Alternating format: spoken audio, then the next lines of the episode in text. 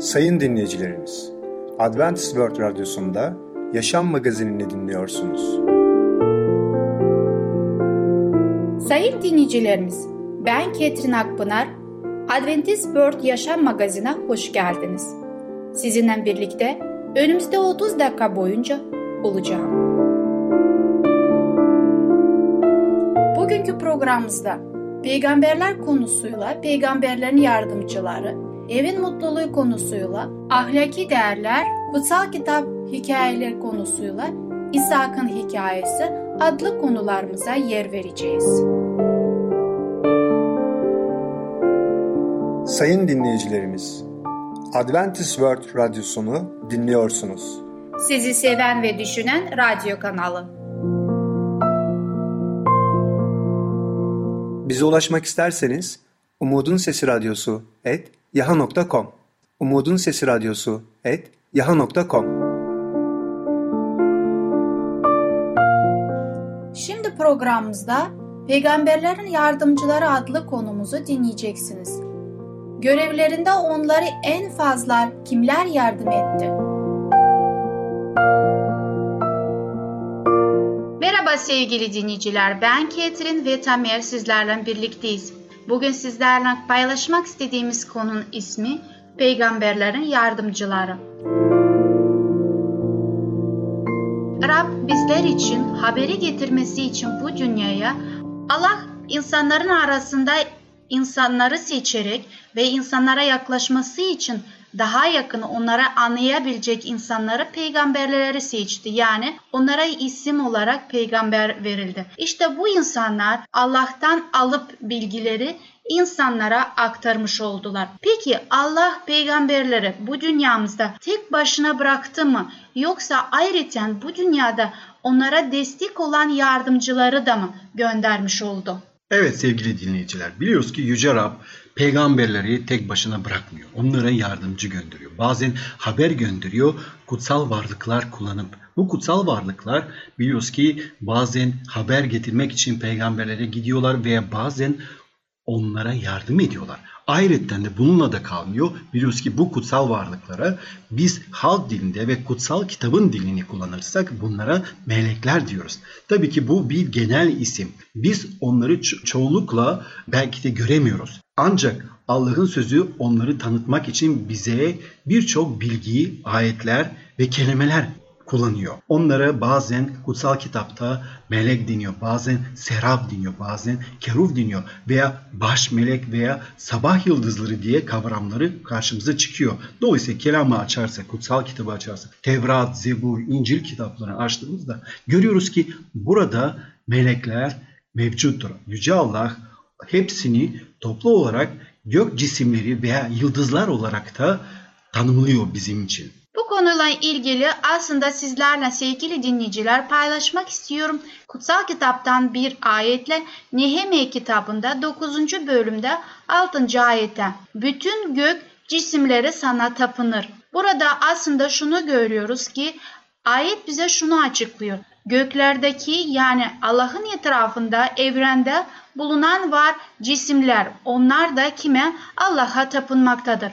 Evet Tamer Bey dediğiniz gibi Allah'ın başka yerlerde onlara isim verdiğini çok açık ve net şekilde bize göstermektedir. Evet Mikail, Cebrail, Sabah Yıldızı bu tür isimleri biz onların görüyoruz ve inanıyoruz ki hepsinin onların özel kendi isimleri olduğunu ve Allah onları özgür bir şekilde yarattı ve onlar da kendi iradesine sahiptirler. Çünkü farklı konulara girdiğimizde şunu görebiliriz ilerideki onlar Allah'a mı ya da farklı Allah'a mı ya da şeytana mı hizmet etmelerini bir zamanlar kendileri karar vermişler.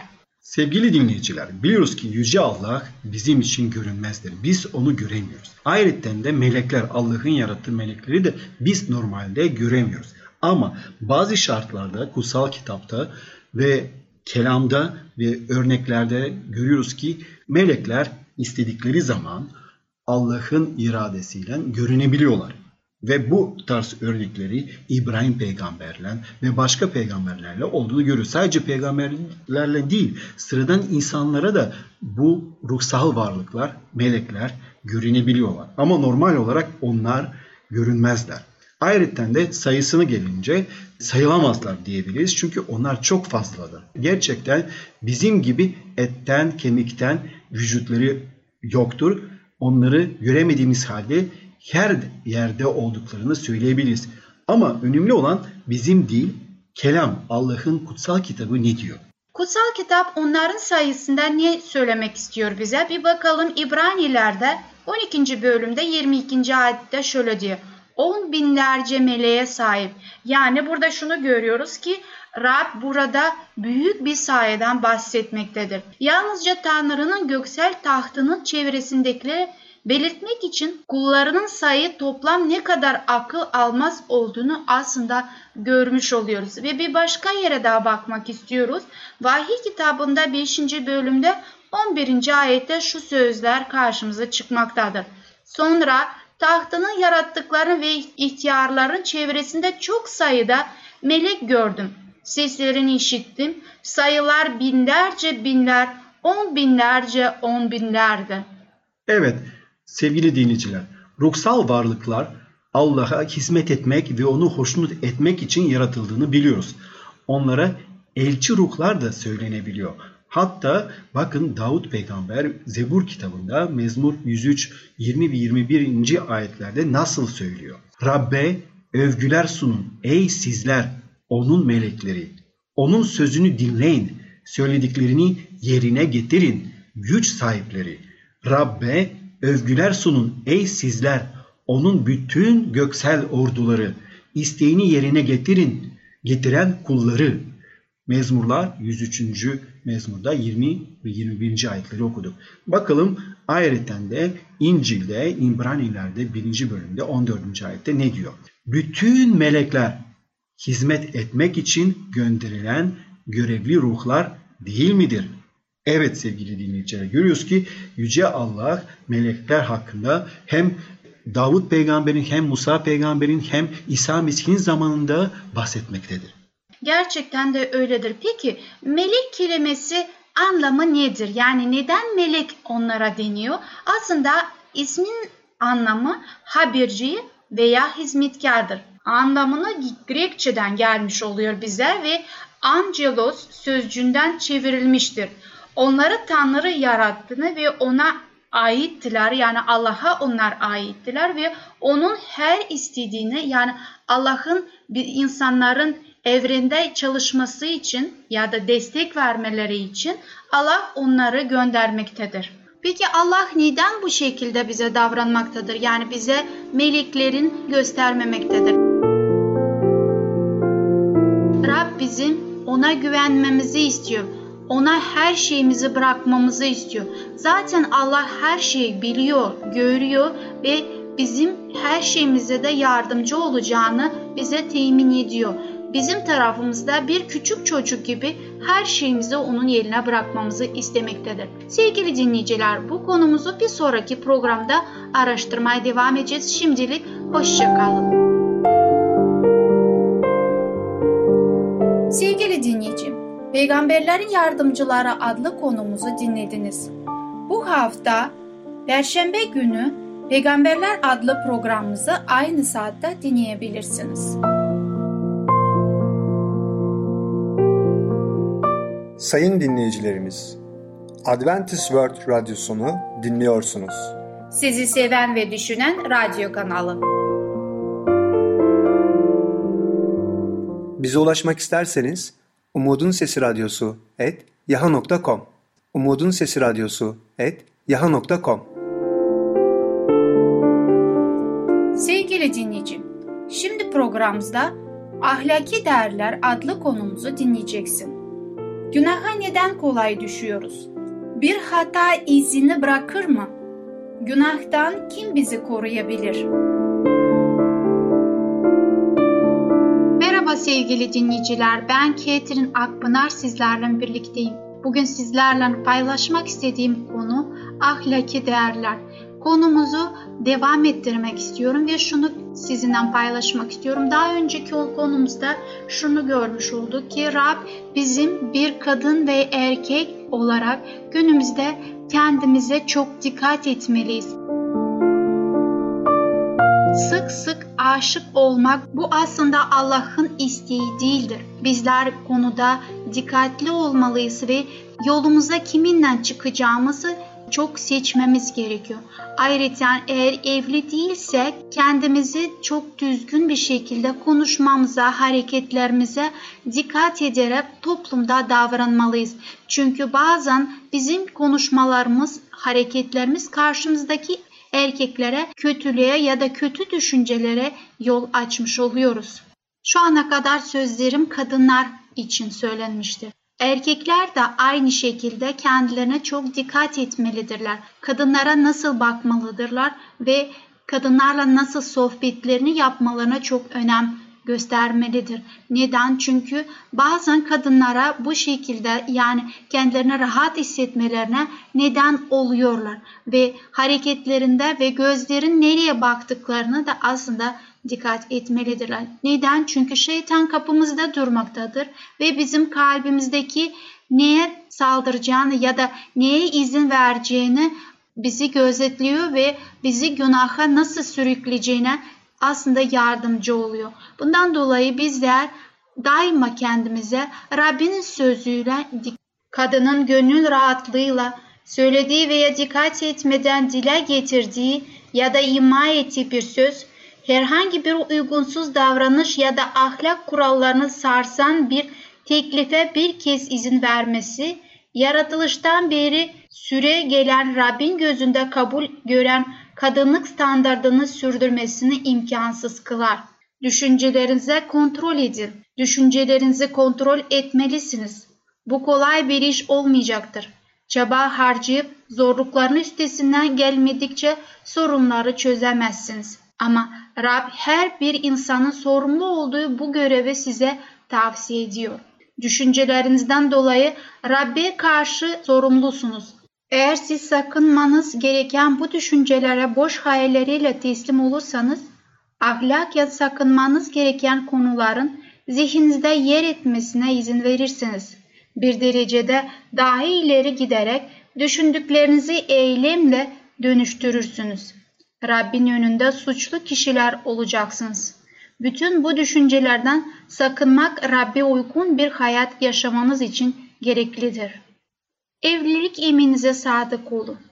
Bir eş ve baba olan erkek yaptığı evlilik yeminine karşı sadık kalarak bu yemini korumak için çok dikkatli davranmalıdır. Rabbin buyurduğu kutsal yüce ahlaki kurallar gereğinde genç kızlar hatta evli kadınları bile zihinde arzu etmesi için karakterine hayat boyu dikkat etmelidirler. Mesih bu buyrukları geniş anlamda kendi yaşamında gösterdi. Kalbin içindeki maksatlara, niyetlere ve düşüncelere bile uzandı.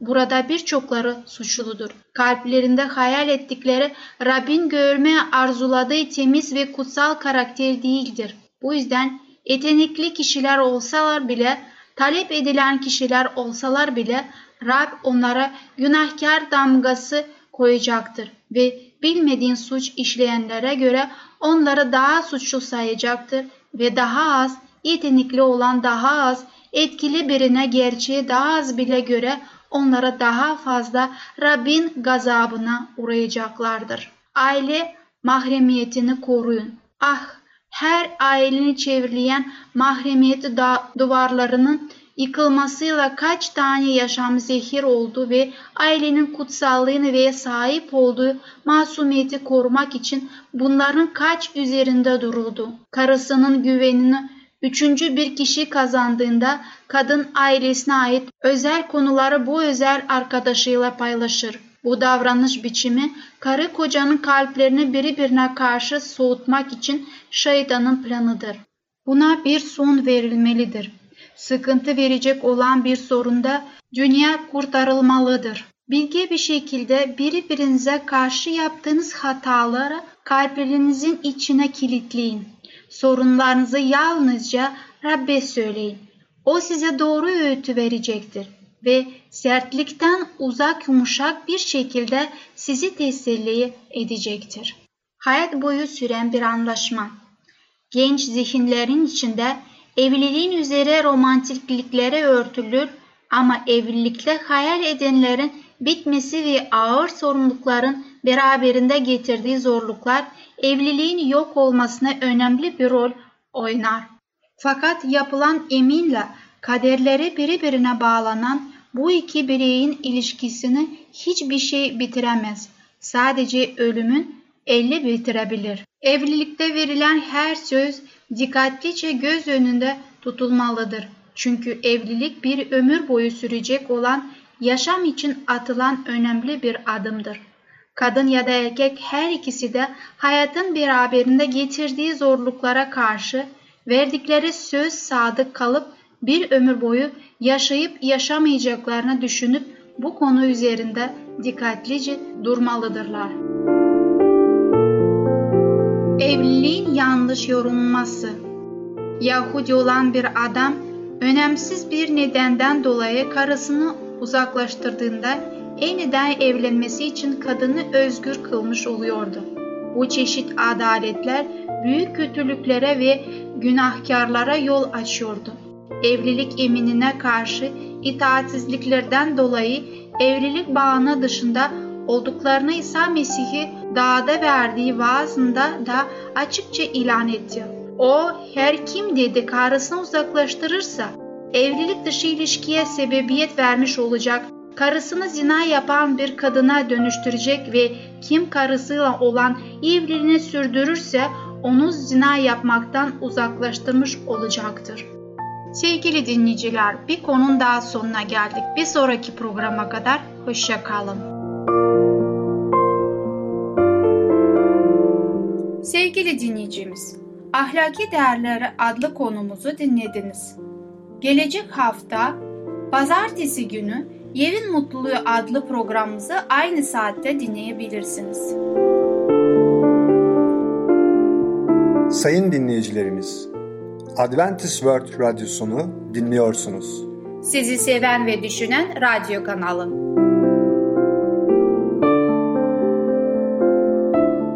Bize ulaşmak isterseniz umudunsesiradyosu@yahoo.com umudunsesiradyosu@yahoo.com. Sevgili küçük dostum, şimdi programımızda İshak'ın Hikayesi adlı konumuzu dinleyeceksiniz. İshak kimdir? İshak'ın çocukları kimlerdir?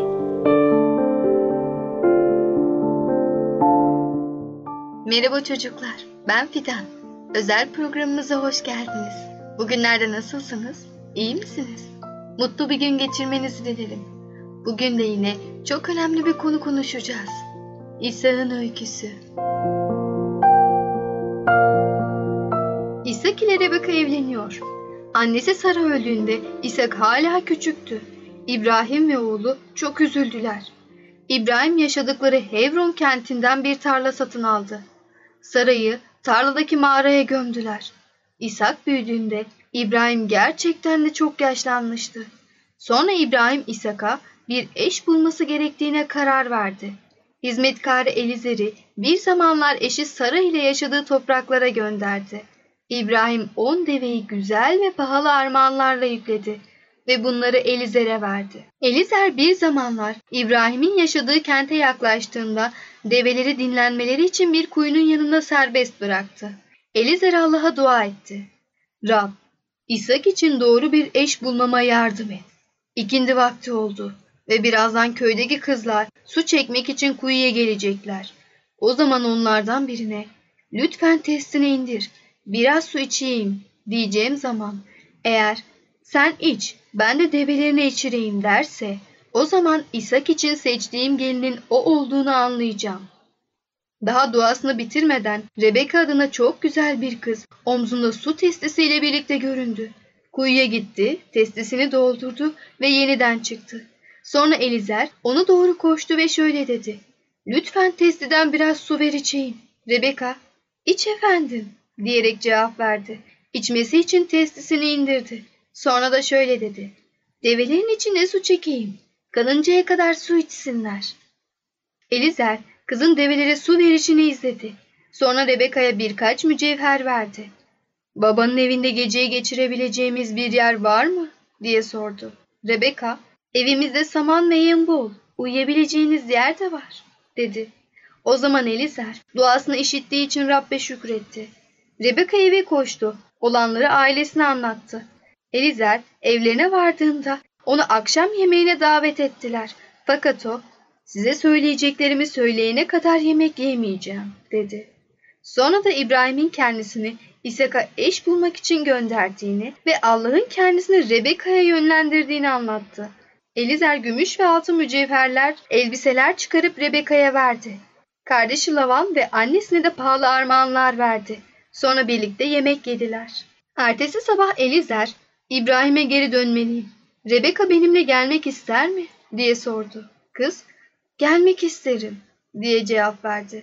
Rebecca ve hizmetkarları develerini yükledi ve hep birlikte yola çıktılar. İbrahim'in evine vardıklarında Rebecca İshak'ın eşi oldu.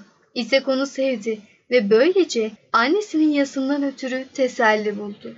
Birbirinden farklı iki kardeş, Rebecca ve İshak'ın iki oğlu oldu. İkiz oldukları halde doğumlarından beri birbirlerinden tamamen farklıydılar. Birinin adı Esav'dı. Saçları kızıldı. İkincisinin adı Yakup'tu. Yakup abisinin topuğunu sımsıkı tutarak doğmuştu.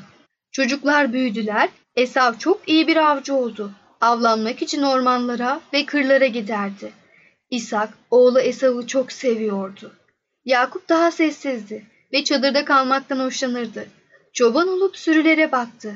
Rebecca daha çok Yakup'u seviyordu. Doğumdan önce Allah, "Büyük olan küçüğüne hizmet edecek," demişti. Bir gün Esav çok yorgun ve aç bir halde çadıra geldi. Yakup mercimek pişirmişti. Esav kardeşine, "Çok yorgunum, lütfen bana bir çorbadan ver de içeyim," dedi. Yakup, "Bana ilk oğulluk hakkını sak," dedi. Esav, "Açlıktan ölüyorum, bu hakkın bana ne yararı var," dedi.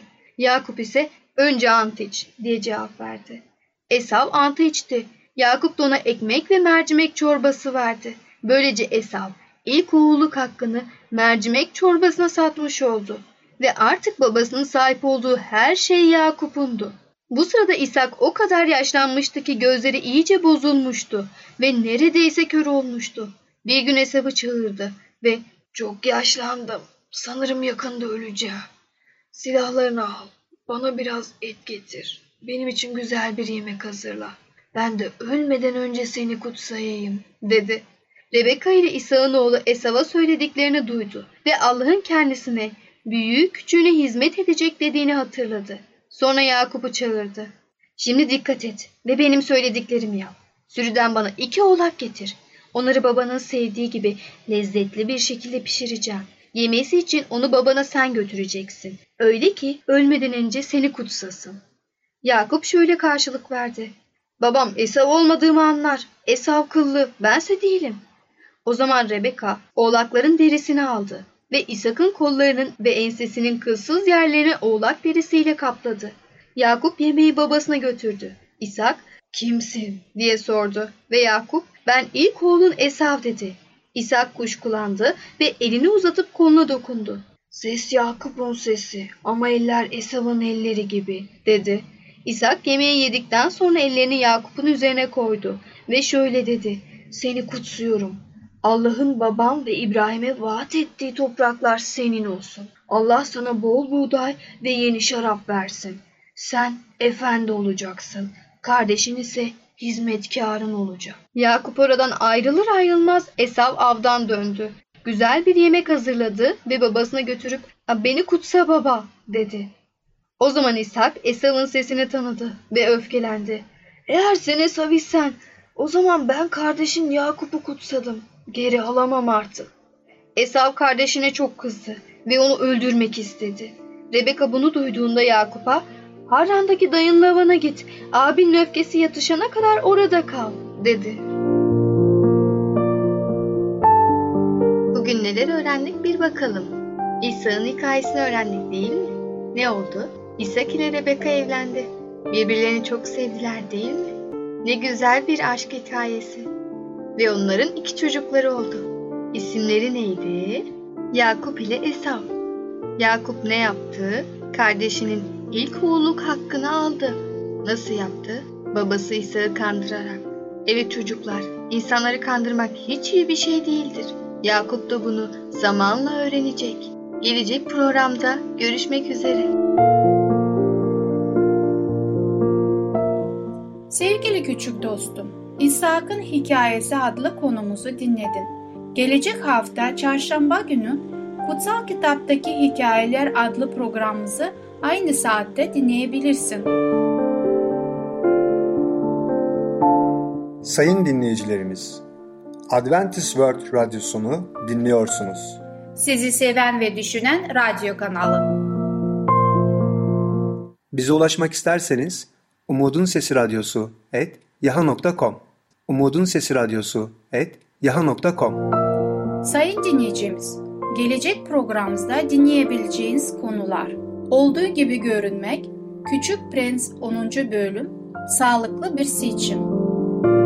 Bugünkü programımız sona erdi. Bizi dinlediğiniz için teşekkürler. Bir sonraki programa kadar görüşmek dileğiyle. Hoşça kalın.